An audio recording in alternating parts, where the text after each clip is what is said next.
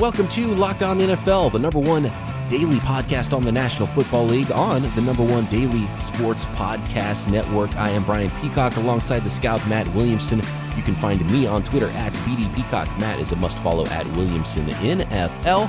You can find this program and all the shows here on the Locked On Podcast Network on all of your favorite podcast apps. And really, most of the frenzy happened in the tampering period, Matt, before free agency actually got rolling, but still seeing a few things happen. Some more free agents signing.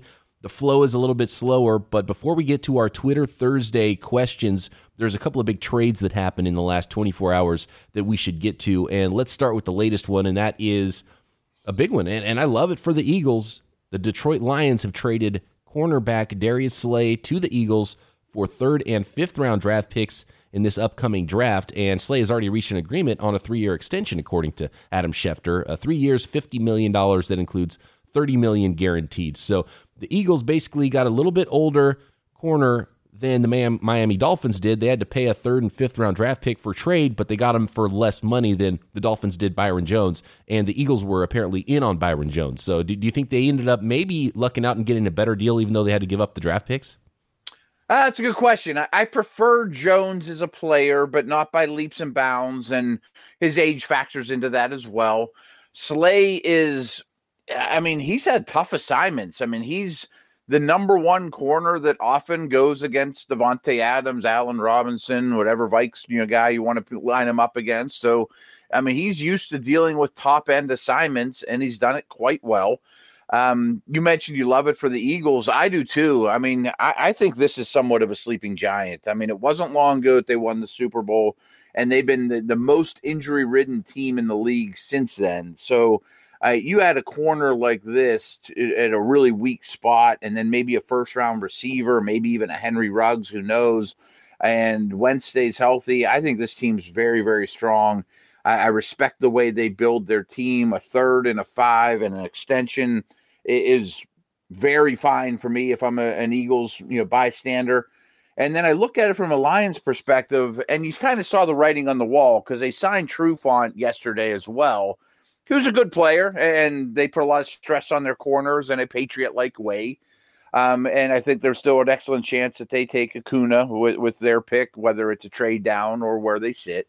So they'll probably be fine at the position. They pick up two valuable draft picks. I mean, a third and a five for a guy his age, I think is adequate. And, and he made it pretty apparent he wanted out, and they made it pretty apparent they weren't going to extend him. So you're not going to get people giving you first round picks for him.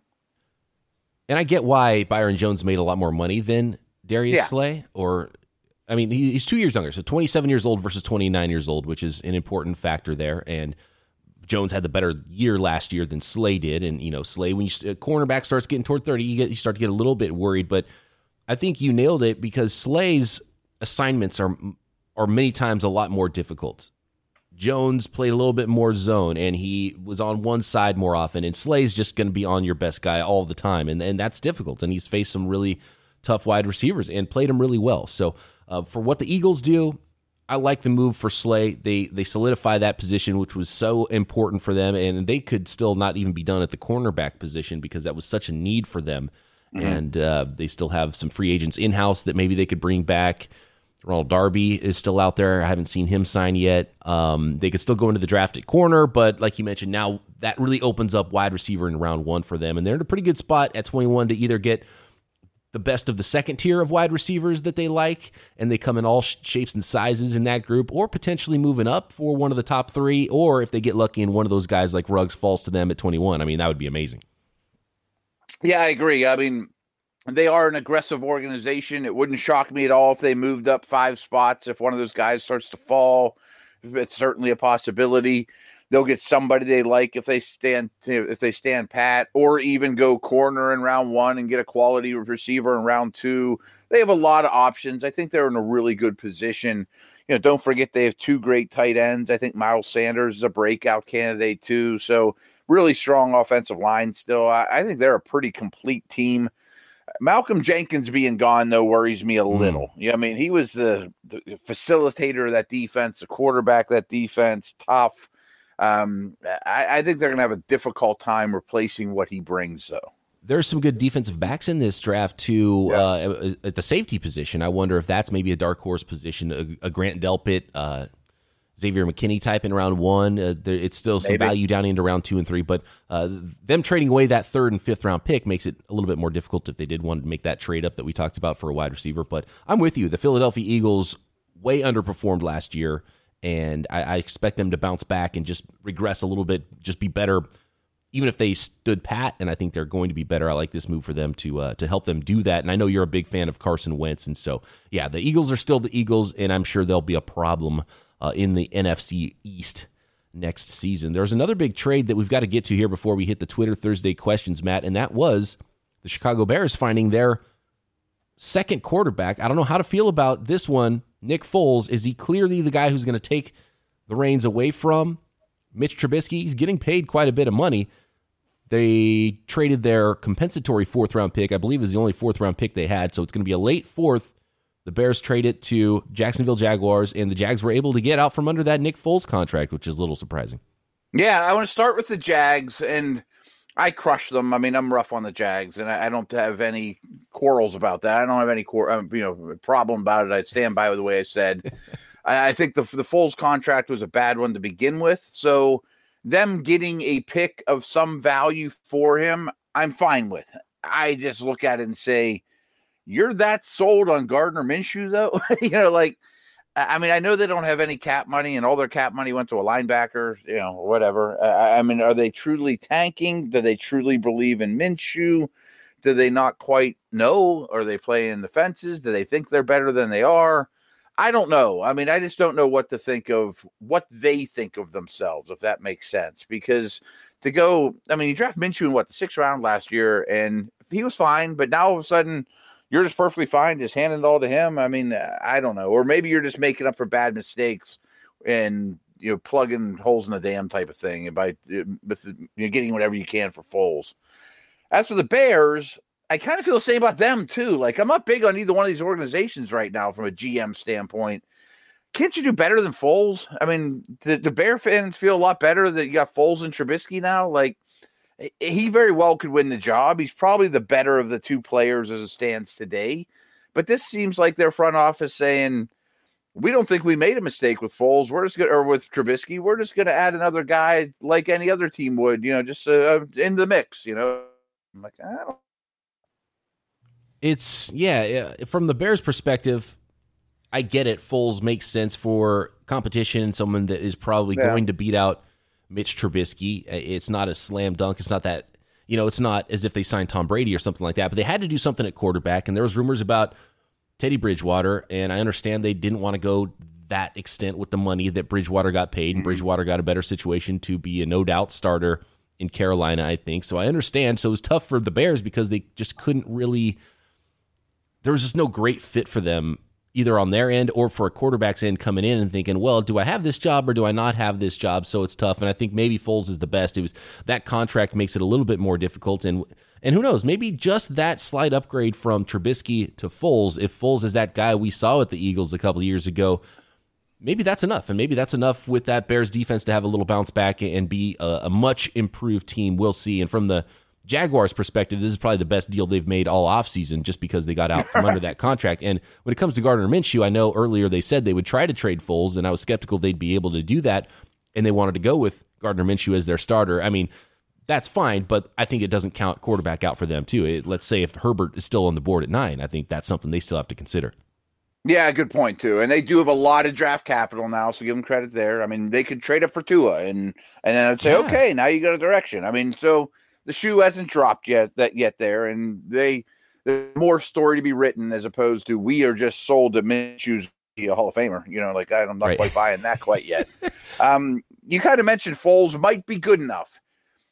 I agree with you for like a month. You know, like I think he's just so streaky that he's had streaks at the right time. I don't think he can be good enough for 32 games for the course of two years. But I think he can come in and light a fire under the steam for a month. They beat the Packers, they beat the Vikes, and then the next month they get beat up by the Lions. You know what I mean? Like yeah. I, I, his inconsistency bothers me.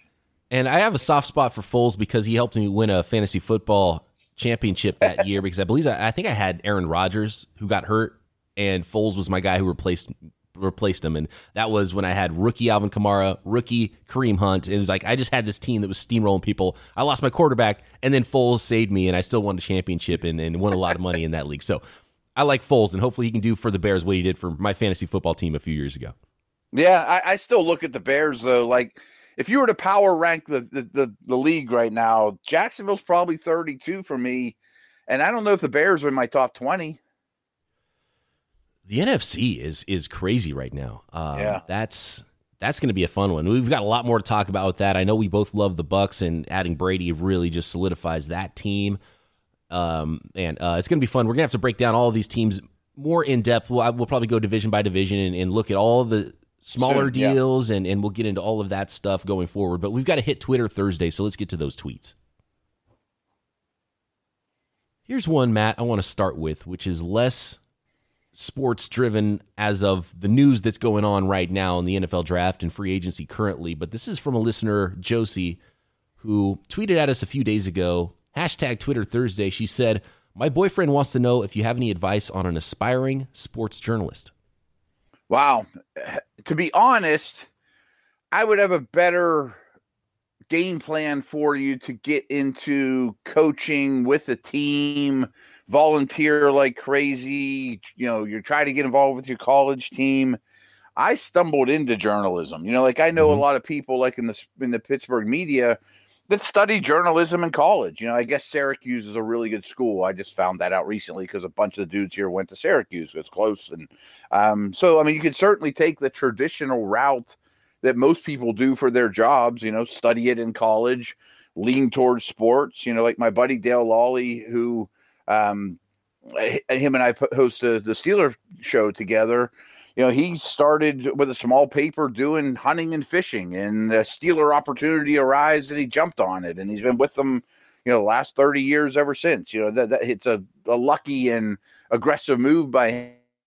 Keep your ears open. Um, I don't know much about journalism. I mean, I've written. It's obvious by reading your pieces, Matt.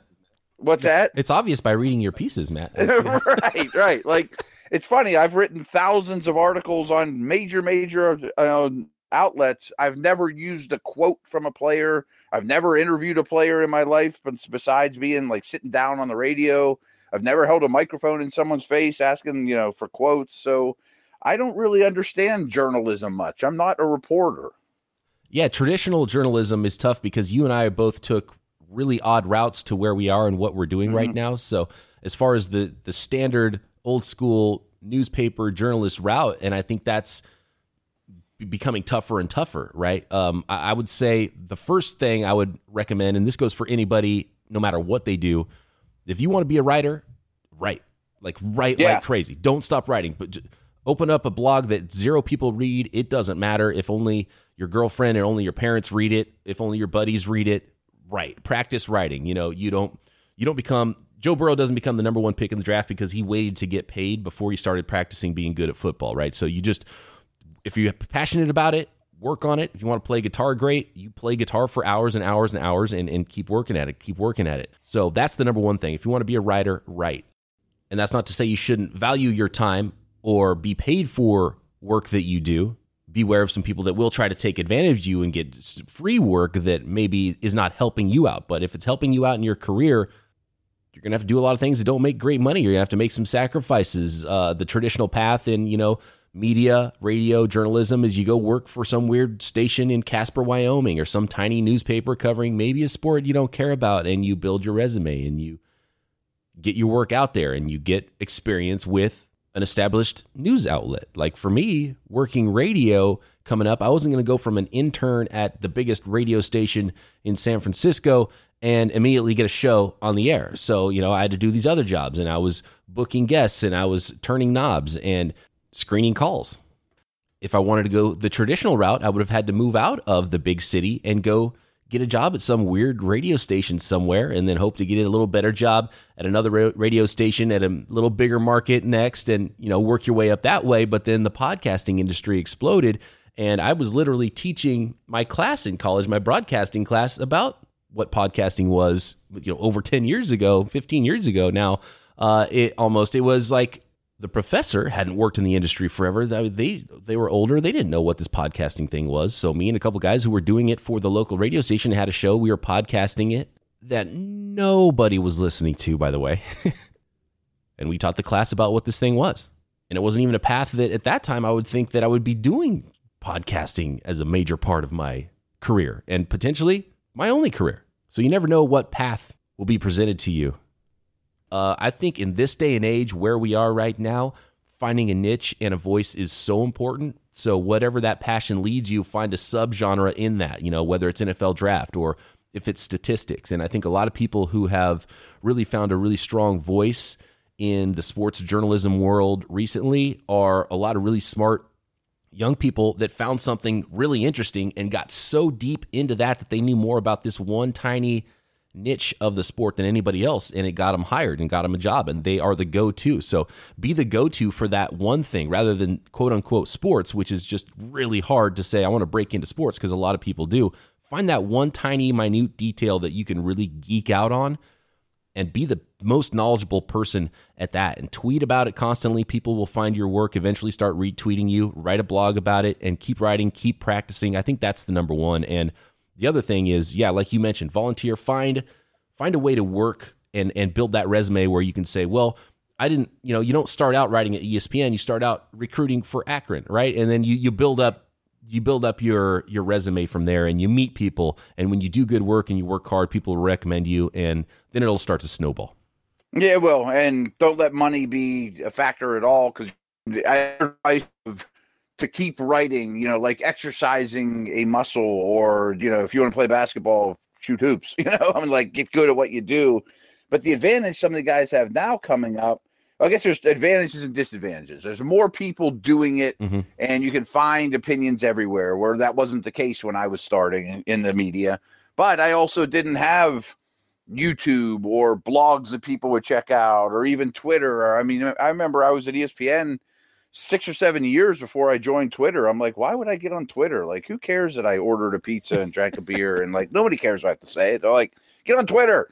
you know, like right. I, you know, there wasn't those advantages early on either that where you could get exposed. I could I wrote draft reports on on paper and sent them to the Steelers. If they didn't look at them, they didn't look at them. You know, like yeah. So I, I think that's pretty good. We spent a lot of time on this, and I think that's some good advice. So yeah, if you want to be a journalist, do journalist things and and be work hard, make friends, and your your career path is going to be probably insane. It's not like an ABC thing, as both no. Matt Williamson and Brian Peacock can attest to. You, it's going to be a, a, fun path, and, and that's kind of part of the fun. And then you'll find your spot, and, and you'll be you'll be in a good place. So I hope that answers your question, Josie, and, uh, and I appreciate the question. And good luck to your boyfriend on that. I want to move on to the Buccaneers, who are a, a big subject this week. Dallin wants to know, Matt, if you were the Bucks, how would you handle this draft? Overall, how would you go about building that team to contend? First thing I'll say, they're already ready to contend, but they can still get better. Well, I often reference Mike Lombardi on this podcast because I have great respect for him. I read his book. I try to listen to all his podcasts, and his most and he's also very tied in with Tom Brady. Um, his most recent one, he didn't guarantee it, but he basically thinks AB is going to be a buck, and maybe there's a suspension there. He thinks the Brady Antonio Brown relationship is real. And he kind of looked at it as a positive. I mean, Brown, I've been around him. I mean, he's a lunatic, but he is an insane worker. And if you bring Brady and Brown and their work ethic, it's just such a culture change for that building. And he also, Lombardi also implied that not that Brady's going to have all the muscle, but he's going to be partial GM here too. You know, like like he thinks there's an arrangement saying, yeah, we'll get you your guys. You know, I mean, we have a lot of money to spend. So I think there's more shoes to drop with and you're reading headlines on Rotoworld, lots of free agents want to join the Bucks to play with Brady. I believe all that. So I think they'll add a couple more high quality pieces, high character guys, maybe aside, but definitely work ethic dudes, you know, into the building that are established. And I'm not sure what positions. But you and I have talked about this, BP. I mean, I think this draft sets up ideally for them to go tackle, running back. I mean, uh, what better way could you like to fortify that team? I mean, one of the Andrew Thomas and Jonathan Taylor. Like, okay. I mean, that's it. Just seems too easy, and, it, it's Yeah. really set up for them. And Tom Brady's in house now. Bruce Arians is not the youngest coach in the world.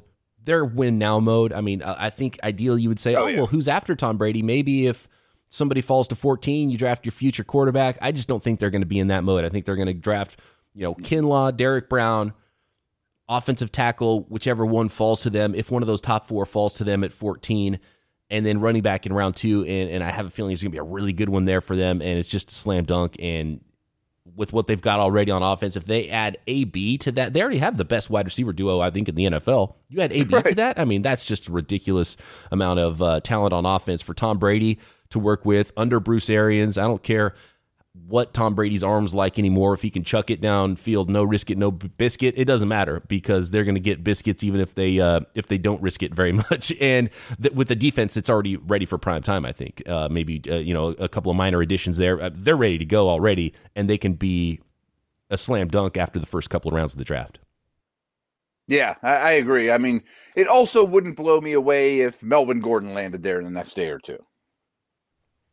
Oh, that's another one. Melvin Gordon. I didn't think about it. Todd Gurley trade. The Rams are trying to trade Gurley and Yeah. Cooks right now, and uh, that Rams is another story. I mean, uh, real quick in thirty seconds, Matt, can you sum up what Les Snead is doing in LA? Because they've got to sign other expensive players, and they have too many expensive players as it is. I, I feel like the uh, something is sort of the, the foundation is crumbling a little bit there. Yeah, a little bit. I, I think so too. I mean, they have such. We've talked about it a lot. They have such a unique roster building model, and I'm not sure that it's working. And I think part of it. I don't mean to attack Goff. I mean, nobody even brought his name up, but if he was a top five, top ten type, if that was Deshaun Watson, I'd be like, eh, he'll make up for everything. Now I think he needs the star power people around him. You're not going to you're not going to retrieve your investment on Gurley and Cooks. They're not going to be Jurrell Casey roster dumps, but they, you know, especially Cooks, but they're going to be kind of close. I mean, they need that money to sign offensive linemen, and they were fortunate enough to coax Whitworth out of retirement, but they're thin. I mean, they're so top heavy with their top five, six guys. Th- Their middle class is really lacking, and I, I just don't think that's the best way to build a team. All right, we've got a ton of questions to get to. Rapid fire Twitter Thursday coming up. Here's one from John on Twitter, Matt. He says, Gettleman or O'Brien for the next three years, pick your poison. John does Um, not have faith in either one of these, I get the feeling.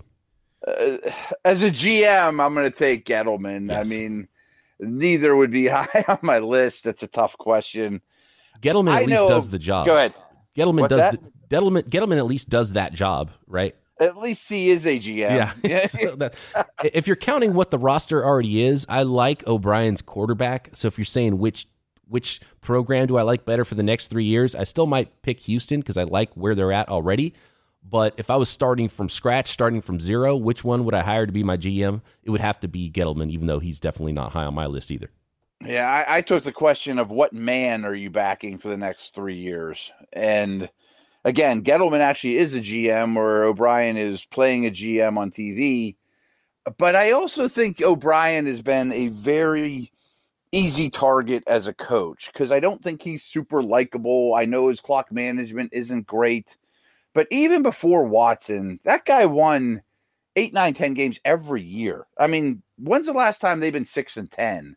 even with Schaub and some of the awful quarterbacks he had before Watson. So I don't know that he's such a bad head coach. I mean, I think he gets too much heat as a head coach, but way in over his head as a GM. Yeah, and that's why he won the power struggle because he won enough and he's respected enough by ownership for him to say, look, this old GM wasn't doing a great job anyway, and he screwed up the draft when we were supposed to get a tackle. Now I've got to clean up his mess, and I got to pay too much now to trade for an offensive tackle. So why don't you just let me be the GM and we'll see how this goes? And, and it might not go great for the next couple of years, but he's got his quarterback, and that's really key. And we'll see what happens with Daniel Jones in New York. But um, yeah, that's an interesting one. Coach, I'll take O'Brien, and I still like where Houston is, but at least Gettleman is an actual GM. Yeah, and neither would be really high on my list. I do think O'Brien's a little bit of an underrated coach, though. He's gotten a lot out of a little for most of his tenure in Houston. Aaron asks, with the new 17 game schedule, will contracts focus more on per game amount rather than per season amount during negotiation? A $10 million a year contract will have less value now per game.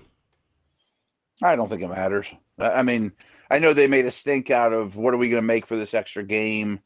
I mean, it's not like they get played. I don't know if people know this. They get paid by the week anyway. I mean, their check only comes once a week, and when the season's up, they're you know they, they only get 17 checks, or in this case, maybe 18 checks uh, a year. I don't think they look at it as a per game basis. I mean, 90% of the guys when they get signed are going to make it through the year. It's not like, boy, I got eight games. Oh, I hope I get to number nine. I mean, that's a practice squad way of thinking. I don't think it matters. Yeah, and I think they'll get the same percentage of what they already got contract wise. It's what 5% mm-hmm. percent more for that extra game per season. If mm-hmm. you break it down, uh, you know, per per game, I think contracts this offseason have gone up by five percent, right? I think so, and so really the cap going up a little bit really didn't go up. I mean, there, there yeah. was inflation across the board. Most teams, I think, added like three million to their cap um, just by everyone getting small raises, something like that. Adub wants to know about Jameis Winston in Pittsburgh. And you're a Steelers guy. I've heard a lot about Winston for some reason in Pittsburgh. I don't know why it makes sense other than they need a better backup behind Ben Roethlisberger, but they can't afford to pay Winston what he likely could get somewhere, right? I've been asked this so much over the last week, and folks, it's an it's almost an impossibility. I mean, first of all, Steelers are super cash strapped, and all their remaining pittance are going to go to a nose tackle, maybe a backup tight end. I mean, cheap stuff. Um, and lastly, they just restructured Ben's deal. And we were talking about a lot on the Steelers, my Steelers show that going into, you know, we were talking about how the Steelers could make cap space and they did a lot of restructures. They cut some dudes. We knew all, all that. But going into it, I thought, boy, restructuring Ben is risky because he's he's old. He's coming off a major surgery but they did it anyway. And they're a smart organization, my bias aside, and are close to them. I think their restructuring means that they think they got at least two more years out of the guy. I mean, money talks. I say this all the time. This time of year, sometimes it's hard to see, but it's the only time of year, along with the draft, where teams don't lie and they put their cards on the table. Sometimes it's camouflage, and it takes an expert to find out exactly what they mean. But by restructuring Ben and kicking him down the can the can down a little bit, he's going to be their guy. I mean, it's it, Winston is not in the cards. Barry wants to know why more players aren't signed out of the C- CFL. He says, "For your information, all I know about the CFL is some NFL Network documentaries about Warren Moon and Doug Flutie." well, I think the first thing is there's a lot fewer Warren Moons and Doug Flutie's falling through the cracks as there used to be, and, and practice squads and rosters are so big, and and there's so much information and scouts and players aren't falling through the cracks anymore. So I think that's one of the huge reasons the guys aren't even making it to Canada. Yeah, I think that's true. I mean, I, have told the story before. I was in charge as the CFL the year I was with the Browns. I wrote reports on like the top 10 guys. Everybody got fired. I'm pretty sure those reports were never read by anybody. And it wasn't like, boy, all these guys are awesome. I want to pick, a, we're, we're going to be such a powerhouse if we can land a couple of them. And even like, the AFL, you know, that are the, the, the league that just um, folded. I the mean, arena, a handful, yeah. a lot of those guys came to the league and made teams, but nobody really blew your doors off. And really, the XFL and all these leagues are made up of undrafted free agents and not even higher tier undrafted free agents. Last one from frequent tweeter JDS is the one team career player done? I'm convinced Rodgers and Russ will finish elsewhere. Uh, I, I, will start this and say, mm. well, if you if you're judging by Brady, it's tough because he's such a unique case. Most players would have already been done years ago. He's 43 years old, so it's hard to take him as uh, a you know a, a sign of what's to come and how things will go with these franchise quarterbacks. The quarterback position, I still think, is one that that players will stick for the most part, unless either they get so old that they're 43 and they're still going, or that you drafted your backup like the Rodgers Favre situation and you really feel great about this next guy and you can let the older guy go. And by the way, Ro- Rodgers, he seems so much younger than Brady, but he's not that young anymore either. No, he really isn't. He seems so much younger than Ben and Rivers and Eli and Brees too, but he really isn't. Um, you know, he came to league one year after the the Rivers class. I, I hear what you're saying. You know, Rivers just changed teams. Brady just changed teams. Could Rodgers get pushed out if they draft somebody next year in the first round? Absolutely. Um, someday that day may come for Wilson, although he's at the height of his powers. So, I to your point, yes. I mean, these players have more flexibility now. Um, somebody will take a chance on them once Team A decides that they probably are going to move on. They can pick up somewhere, but there's also the Kuechly's and Lucks that are with one team are really good and retire quicker now than they used to. So, uh, you know, they don't have the opportunity to do it from other teams. So I'm not sure that it's dead. Oh, do you mean future New England Patriot Andrew Luck? That's what I'm saying. uh, yeah. So yeah, age is one thing, and then the other the other is that quarterbacks are so in demand and so hard to find. When you have a great one, teams are going to do whatever they can to hold on to that guy and, get everything they can out of him. And and we saw it with Philip Rivers. I mean, he it had to be the point where they were like, well, he's just not that good anymore, so we can let him go, and he wants to try something else, and it's not working. We couldn't get the ring. You know, it's it's not. You can't fault the Chargers. You can't even fault New England for not doing even. I mean, they probably tried to do everything they could to keep Brady, but I mean, New England at some point had to move on. It's like it's getting to that point with these players. Um, but when these players move on, I think maybe it was Peyton Manning, uh, maybe Brady this year because the Bucs. I like how they're positioned to be a pretty good football team with Brady at quarterback. But most of the time, when those teams get that quarterback at the end of their career, it's more name than anything, and they don't really do that great. You know, Montana was still one of the best quarterbacks, if not the best quarterback in the league when he went to Kansas City.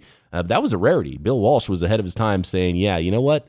Well, they had Steve Young too, again, which helps to have that other quarterback, but." Bill Walsh always let a guy go a year too early rather than a year too late, and Bill Belichick has been that way. And even with him, that sort of ended with quarterback because they could have gone Garoppolo a few years ago in 2017 and let Tom Brady go, and they didn't. They kept 40 year old Tom Brady.